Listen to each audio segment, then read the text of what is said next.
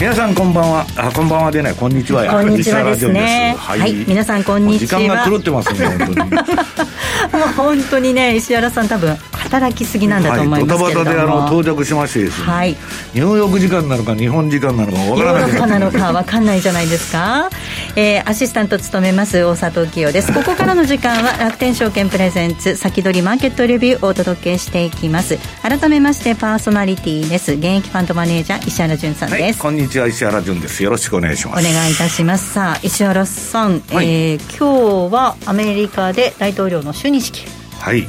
なんか知らねえけどあの気分の悪い日だなと私にとってみたらね。はい。なんだレディー・ガガがおそうそう、歌歌うみたい、えー、なんかえらくなんか変なメンツだなと。で J ローが出てくるの？ジェニファー・ロペスも出てでテレビの司会がトム・ハンクス。トム・ハンクス。ディープステートの祭典まあ、すごい、あのー、セレモニーだなという気がするんですけどね、まあまあ、それはともかく、レディー・ガガっていうのは、あのハンター・バイデンの元カノですよね、あれ。あそうなんですね、よくあんなん呼ぶなと思ってびっくりしてるんだけどまあそれはともかくとしてですね。そんな関係があって。もう私はね政治なんか何もかあの興味がないともともと。まあトランプが出てきたんであの面白かったんですけどね、うん、4年間まあトランプ以外だったら職業政治家なんか誰がなっても同じだということで、まあ、それはそれであの政治家の政策っていうのはね、長期的にはものすごいあの為替相場に影響を与えますんで、まあ、そこはあの変わったら変わったで対応しなきゃいけないんですけど、まあ、はっきり言ってね、オバマの2期目の、まあ、劣化コピーっていうか、まあ、そういう政権が始まると。その中でね、まあ、どういうふうに、まあ、あのドルの政策、まあ、イエレンが早速出てきて、ドル安政策がトランプトランプみたいにね、まあ、トランプがドル安政策を取ってるかったかどうかもよくわからないんだけど、ただ、市場ベースでいくという話ですんで、という、そのイエレンの報道っていうのはね、あのー、ここのところ噂として流れてる。イエレンがドル安政策をやめてドル高政策になると。だけど、市場のポジションは、ドル売りばっか増えてると。で今ね、ちょっとね、あのポジションが傾きすぎてんで、はいええ、ちょっとそれがね、あの気になってるんですけど。はい。まあ、そして今週のゲストをご紹介します。楽天証券 FX ディーリング部リーダーの武田則孝さんです、はい、よろしくお願いいたします。よろしくお願いいたします。さあ今ドル売りのポジションが偏ってるよっていうお話もありましたが、はいあもうおっしゃる通りですね、もうやっぱり今のところずっとドル売りがここのところ顕著になってきてますが、ちょっとまあ1月入ってから少し、まあ、ストレートを中心に動きも一部変わってきているのかなというふうに思ってます。とはいえ、まあ、あまり体制に大きな変化はないのかなというふうなところもありません、その辺ちょっと詳しく見ていきたいと思います。はい。えこの番組は YouTube ライブでも同時に配信をしています。動画の配信についてはラジオ日経番組サイトからご覧いただけますまた番組のホームページから随時質問などを受け付けています。YouTube のコメント欄もしくは番組宛てメール送信フォームからお寄せください。それでは番組を進めていきましょう。この番組は楽天証券の提供でお送りします。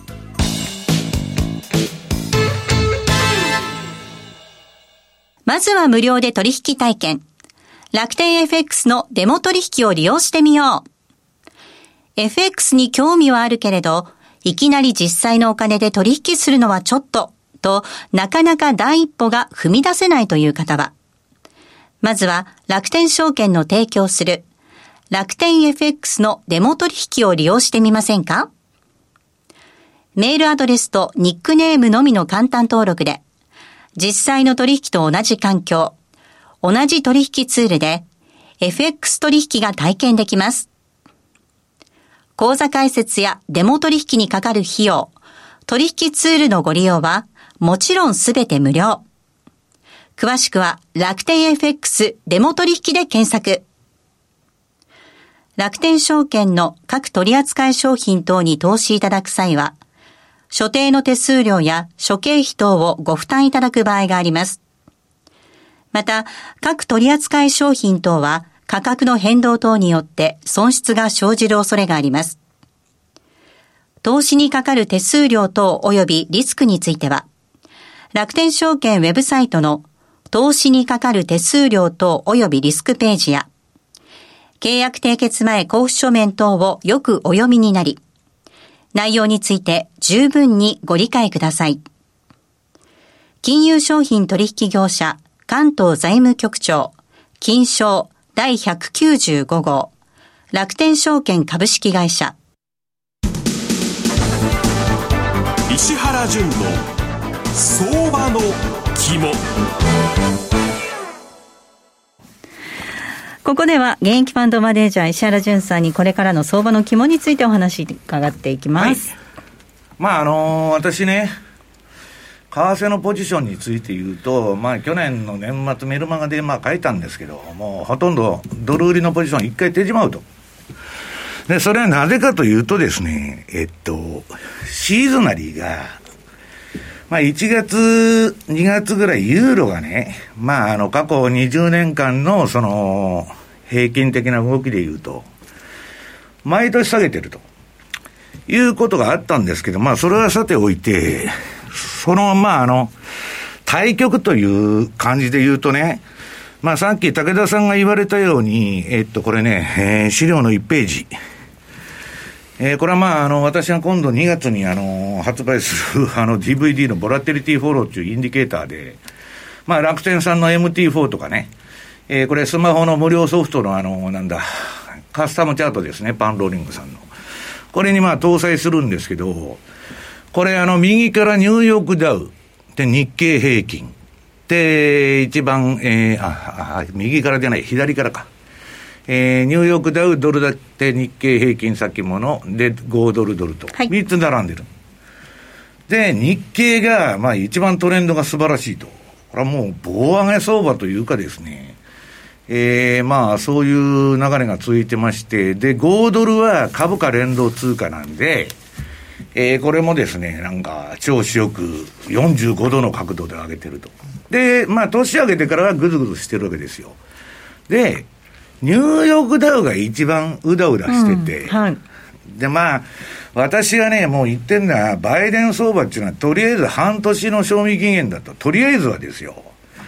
で、まあ、あの、マスコミとの蜜月期間のね、半年ぐらい、まあ、100日とか半年とか言われてるんですけど、その間批判しないと。でもメディアはね、バイデン、バイデンっつって、わーわー盛り上げてるの、まあ、日本のテレビから何からも全部バイデン応援団になって、まああのー、財政出動をバカバカやると。で、まあ、イエレンとあのパウエルのコンビですから、景気が良くなると。だけど、あの人ね、増税するって言っとるわけでしょで、ハイハイテクにもかなり当たりがきついんで、まあ、どうかと。で、日本に対しては優しいとかいう見方もあるんだけど、まあ日本の外交担当がそういうなんか来るんじゃないかっていう憶測もあってね、それあの、最初だけで、まあオバマ政権のコピーですから、日本に対しては、どっちみち裏で中国とあの手握ってますんでね、きつく当たってくると思うんですけど、まあそ、それとも対局はもうこれリスクをまだあの、私のインディケーターが全部真っ赤かでしょ、これちゃうと。はい。だからまあ、ここ、この、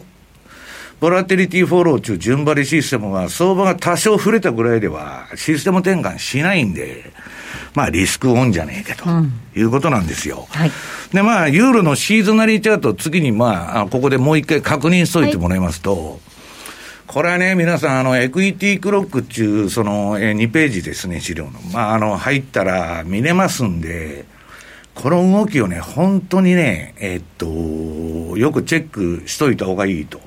これね、シーズナリーってバカにしてるんですけど、このシーズナリーがダメな時に、今だったらユーロ安じゃないですか、1、2と振りながらも。はい、1、2。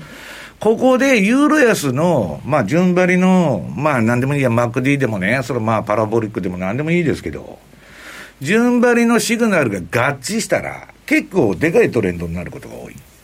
で、その後はうだうだうだうだして、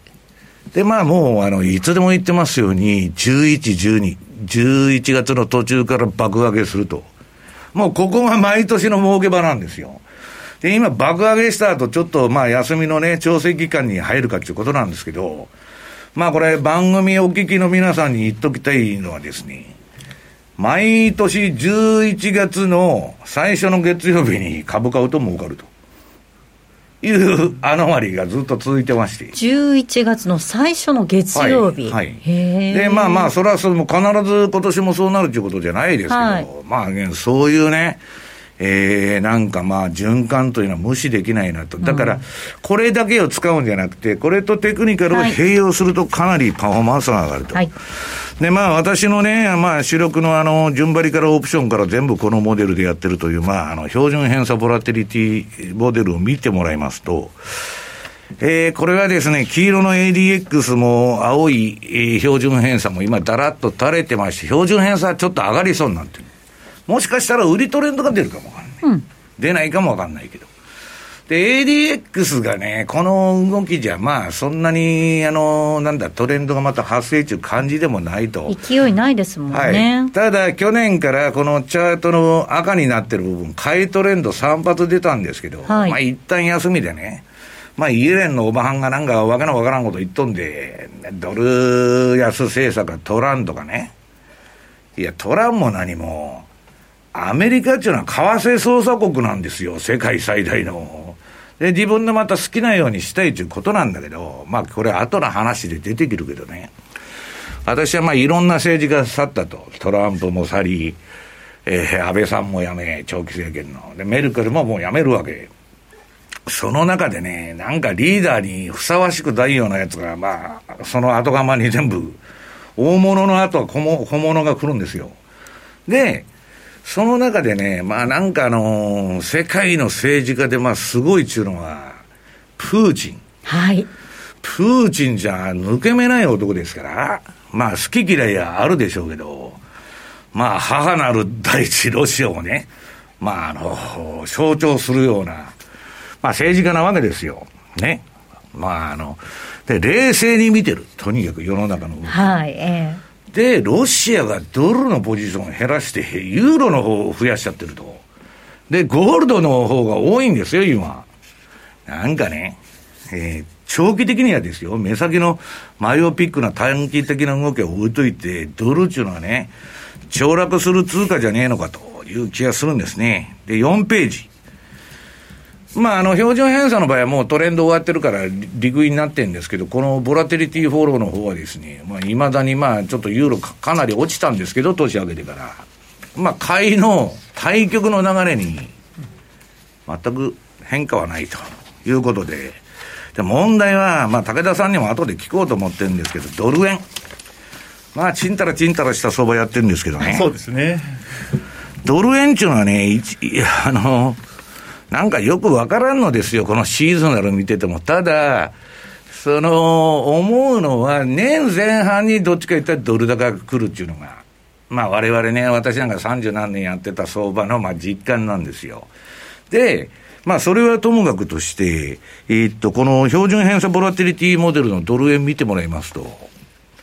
ほとんどトレンドが出ないんですね。売りトレンドが散発的に出てるんですけど、続かないと、えー、当局のあの、マニピュレーションが入ってきますんで、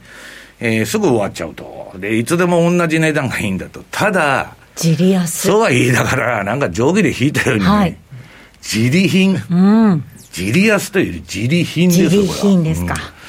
うん、もうね、なんかじりじりじりじり来てんで、はい、ただ、そのまあ、後で武田さんも解説があると思うんですけど、多分ね、ポジションがちょっと偏りが出てきて、はい、もしかしたら、今、ドル円でも円買いしてる人多いんですけど、投機筋で。まあ、それが踏まされるというか、うん、まあ、ショートカバーみたいにドル円になっちゃうかもわかんないと。で、今度はボラテリティフォロー。まあ、これもね、ドル円だからよくないんですけど、まあ、あの、えっ、ー、と、資料何ページ？これ、えっ、ー、と、7ページだ。7ページですね。あの、ここに来ては、自利品相場で、まあ、黄色くなりっぱなしなんですけど、なんかチャートが汚ねチャートだなと。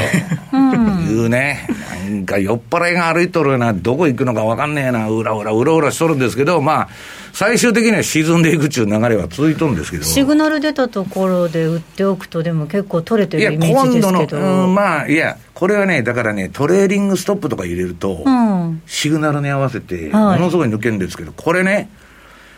でっかいトレンドゲットしようというやつですから、とことん我慢するんですよ。多少反発しても、うん、そうすると、まあ、行ってこいみたいになるんですけど、うん、ただ大きな損失は、まあ、割と出ないようになってるんです。で、私はドル円なんか除外しちゃってますんで、このトレンド相場からは。で、まあ、シカゴの IMM のポジションを見るとですね、えー、投機筋の、えー、8ページですね。えっと、上の、うんと、これなんだ、灰色っていうのか何色っていうか、上のグラフの方です。これは投機筋がずーっと円買いを今しとると。で、下がコマーシャルつって、実需筋ですね。まあ、この、ああの、振り分け方も私実、実需のコマーシャルになってるんでね、ねまあいい加減なもんなんですけど、まあ投機筋はとにかくドル安にかけてるってことですよ。で、その中で、まあドルはあかんと。で、逆にね、ショートカバーになるっていう人もいるんですよ。で、イエレンになって政策が変わって、アメリカドル高になるんだっていう意見が今、あの、一斉に吹き上がってる市場の一部で。私はそうはならんのじゃないかと思ってんだけど、じゃあ何やってるかって言ったら、もう投機筋はもう明らかに次のポンドドル。はい。なんでポンドこんな強いのだけど。強いですよね、ポンドね。だって、ろくなことないんじゃないんですか、その EU から出てってさ、わけわからんでしょ。だけど、これ、このボラテリティフォーローでいくと、もうだいぶ前から買いになりっぱなしでね。はい、継続してますね。で、わーわーわーわー、その年末どうなるんだと、ポンドのあれがまとまんのかどうのこうのって言ってたんだけど、関係なくポンド買われてるじゃないですか。一体何なんだこれはと。で、一番強いんですよ、今。これ年末にかけてはボンドも確かシーズナリサイクル的には強かったですよね、うん、で年明け、やっぱり反転するようなイメージ持っていらっしゃる方もいらっしゃったとは思うんですけど、ね、とにかく何がよくて上がってるのかよく分かんないと、うん、いうことなんです。はい、で、まあ、ポンドにみんな言ってると、どういうわけですか？はい、そろそろ前半のお時間ですけど、どうしましょう、はい、じゃあ、あのえっと、こう残りは延長戦でやりますんで。はい、はいこの後の続きは YouTube ライブの延長配信でお話を伺っていきたいと思います。ここまでは石原淳の相場の木もお届けしました。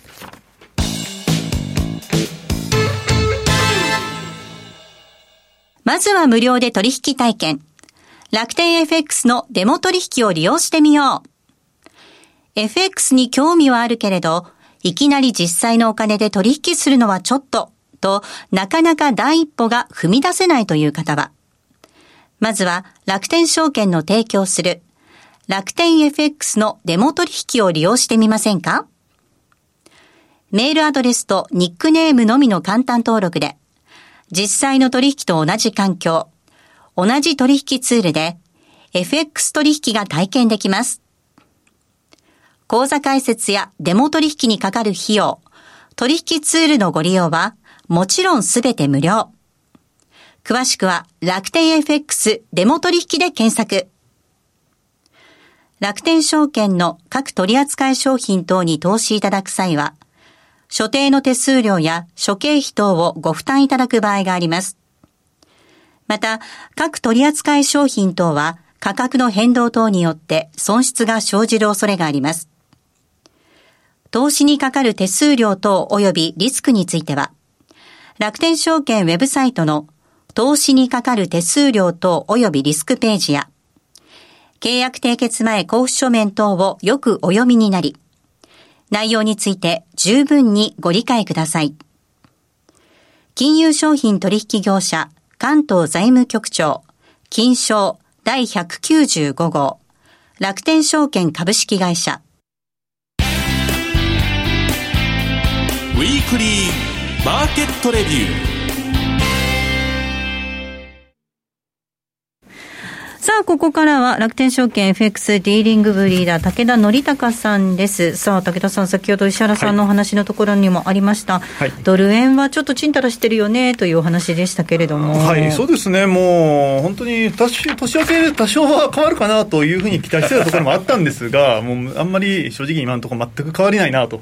本当に数ある通貨ペアの中で一番見てて、面白い、面白くない通貨ペアだなというふうに。いや、ね、この流れだと、はい、4円の半ばとかさ、5円ぐらい一回やってもよさそうそうなんですよね。ね。うん、そこまで反発したら、ね、じゃあ買おうかなと思うと、もうスルスルスルとまた3円台にます。そうだからもう、ちょっとまあ、ちょっとチャートの方をじゃあ見ていきましょうか、はい、えっ、ー、と、2ページ目のところです。はい、えっと、一応、日足の方で出させていただいておりますが、一旦、そうですね、あの、104円台回復するところにまでは行きましたが、結局そこのところで頭打ち、で、そこからまた、今また下に、まあ、行くのかなという、もう絶好の、まあ、戻り売りの、まあ、局面かなというふうに見ております。まあ、ここで本当に104円半ばとか、105円とかつけてくるようであれば、じゃあ実質的なトレンド変換かなというふうなところもあったんですが、今のところはもう基本的には昨年来と、ほとんど変わらないと。なんか定規引いてさ、うん、まあちょっと、あのぼやっとしたトレンドライン引いて、はい、上叩いたら、上にタッチしたら叩くみたいなね、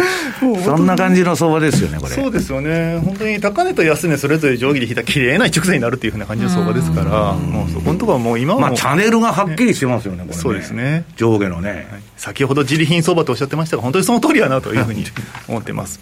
じゃあちょっと一方で、他のストレートを見ていきたいと思ってるんですが、はい、ちょっとまずはユーロドル、えーと、見ていきたいと思います。えっ、ー、と、年内ですね、えっ、ー、と、ずっとユーロ高ドル安というふうなところが続いておったんですが、1月の6日でですね、えー、まあ、高値をつけた後、今はどちらかというと、まあ、やや、えー、ドル買い戻しといったような動きが、えー、出てきているように見受けられます。とは言ってもですね、えっ、ー、と、一旦まあ、これは、あの、調整相場なのかなというふうに、ちょっと個人的には見ております。まあ、ここでなかなか下1.20突き抜けるほどのレベル感でもないですし、うんまあ、ここで、まあ、踏みとどまって上に行く可能性っていうのが、まあ、どちらかといえば高いのかなというふうな見方をしております。とは言いながらも、まあ、基本的には、まあ、リーダーなんかはもうはじめ、まあ、トレンドには基本的には付き従うというふうな生き物でございますので、うん、あまりも決めつけではやらずに、まあ、ちょっと今、仮になんですけれども、えーと、1.20割り込んだりですとか、はい、あとはまあフィボナッチ的にはまあその下の、まあ、半値戻しのあたりになります。1.1970付近、まあ、そこまでまあ割り込んでくれば、まあ、本格的なまあドル買い相場なのかなというふうなところで、ちょっと見切りをつけて、うん、ちょっとあの2つのシナリオを描きながら、そこは追っていきたいなというふうなところで考えております。ユーロって今のところなんか何も材料ない感じですよね。イタリアは相当荒れてますけどね。そっかそっかそっか。一応あれか、えっ、と、今の内閣が続くことになったんでしたよね。なんか知らないけど、そこら中で停電だらけでね、最近。あ中国は爆発だらけでね、何が起こってんのかなと思って。うんまあなんか、ヨーロッパもよくわからないんですけど、まあ、とりあえずね、なんかいちいちその材料中ほどの材料が出てるのかどうかもよくわからないと。いうことで、まあ、ポジションのね、まあ、偏りがまあちょっとカバーされたりして、あのフェイントっぽい動きになってんのかなと、ね。うん、私もちょっとこれはもう一時的な動きやろうなというようなところで、やっぱり見てあります。けど。ね。はい、はい。では続きまして、ちょっと今回、あの、オージーとキウイの動きのちょっと見ていきたいなというふうに思っております。えっ、ー、と、続きまして、オージードルの冷やしになってくるんですが、はい、続いてのページですね。はい、えー、こちらがですね、えー、まあ、ユーロほど明確ではないにしと、一旦ちょっと今、えー、頭打ちといいますか、えー、0.78レベルでですね、もみ合い続けているような形になっています。うん、なんか5ドル、すごく強くない。強いです強いんですなんで？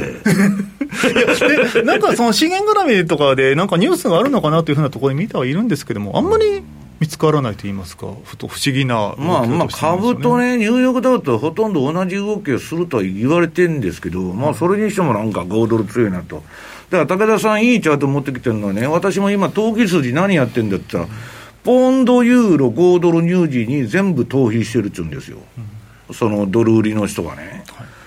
まあだからなんだかよ、何がよくてそんなに買ってんのかという気が まあするんですけど、まあドルを売るのにそういうものがふさわしいということなんですかね。そうですね。多分ですかね、ユーロドルみたいにね、ちょっと今どちらに行くかわからない方向の通貨ペアから一部そういうオージーですとか、まだトレンドが極端に変わっていないようなところに一部シフトしてるのかもしれないですけども、なるほど。ここはまだ今ね、トレード転換というふうなところまで全然見えないですので、ここは素直にまあ、トレンドにつけ従っていってもいいのかなというふうに考えています。はいはい、ですので、まああのー、とは言いながらも、やっぱり決めつけてあまりよろしくないから、ある程度、じゃあ、ここからさらにドル高にいった時の目安だけはあらかじめ決めておきましょうというふうな形で、はい、見ていきたいば言いたいなと思います。じゃあ、続いて、えー、ニュージーランドドルの冷やしでございます、5ページです。はい、さっきのオーストラリアドルのちょっとチャートの方と見比べていただきますと、さっきオージードルほとんど変わってなかったです。ただ、キウイドルにつきましては、少し今、あの、高値つけた後、えー、少し下がったところで揉み合っていると。こういう局面のところで、実はこの後の、えー、ところでも話をしたいなと思ってるんですが、OG9 の組み合わせ、うん、で、えー、少し面白い動きが出てきてるのかなというふうに見ています。えー、この後の多分延長戦のところになりますかね、えーと、話になるかと思いますが、えーと、基本的にはドル安の動きっていうふうな、えー、動き見方には、えー、一貫して見てるんですけども、そこの温度差ですね、うん、微妙なそのレベル感の差によって、まあ、それぞれの通貨ペアの、まあ、組み合わせでですね、えー、方向性が生じてくるっていうようなところを少し見ていきたいなと。OG9 ってね、まあ、週足で見りゃずっとレンジ続いてるんですけど、うんはい、日足ベースとか4時間とかね、そんなんで見ると結構トレンド出てるんだよ、ね、出てるんですよ。一直線でしょ、あれ。そうなんですよ。おなんかね、すごいなと思って。はいまた延長戦でもお話伺っていこうと思いますけど、確かに OG9 位、日足のチャート見てみると、綺麗に今、動きが出てますよね、はい、まあ、ドル安ベースっていうのは変わりない、その中でストレート通貨で何を攻めていくかっていうところがポイントになってくる、はい、ということですよね、はい、でこちらのキウイドルにつきましても、基本的にはドル安のというふうなところの見方は変わりません、うん。うん、あ、あとはレベル感の話になってくるんですけども、じゃあ、そのキウイドルだけを見るんじゃなくて、じゃあ、ここで冒頭のドル円の動きと絡めまして、うん、ドルがあんだけ全く面白みのない動きを続けてる中で、じゃあ、キウイと絡めた、えーえーあれですね、対円通貨、はい。まあ、いわゆるキウイ円ですとか、OG 円、うんうん、そこの、まあ、チャート、どうなってるの？っていうところを、この後お話ししていきたいと思ってます、はい、今日ここまでチャートにはちょっと出てこなかったんですけど、私、先週はカナダ、ちょっと面白いかななんて思って、カナダドルやってみたりとかして えっとね、あのちょっと儲かったんですけど、思ったほど動き出なかったんですよ、まあ、それこそあの資源価格とか LNG とかの値上がりもあったので、はい、カナダ行けるかなと思ったんですけど、いまいちでしたね。カナダはね、あの私、まあ、いつでも言ってるように、まあ、けったいな通貨なんですよ、あれは。なんか武田さんがさっきそうやって言ってた。まあ、まあ、えー、まあ、本当にねで、アメリカとね、区別がつかないんですよ、はっきり言って。ね陸続きでしょ、はい、何が続違うんだと。いうね、私はね、あんまりちょっとね、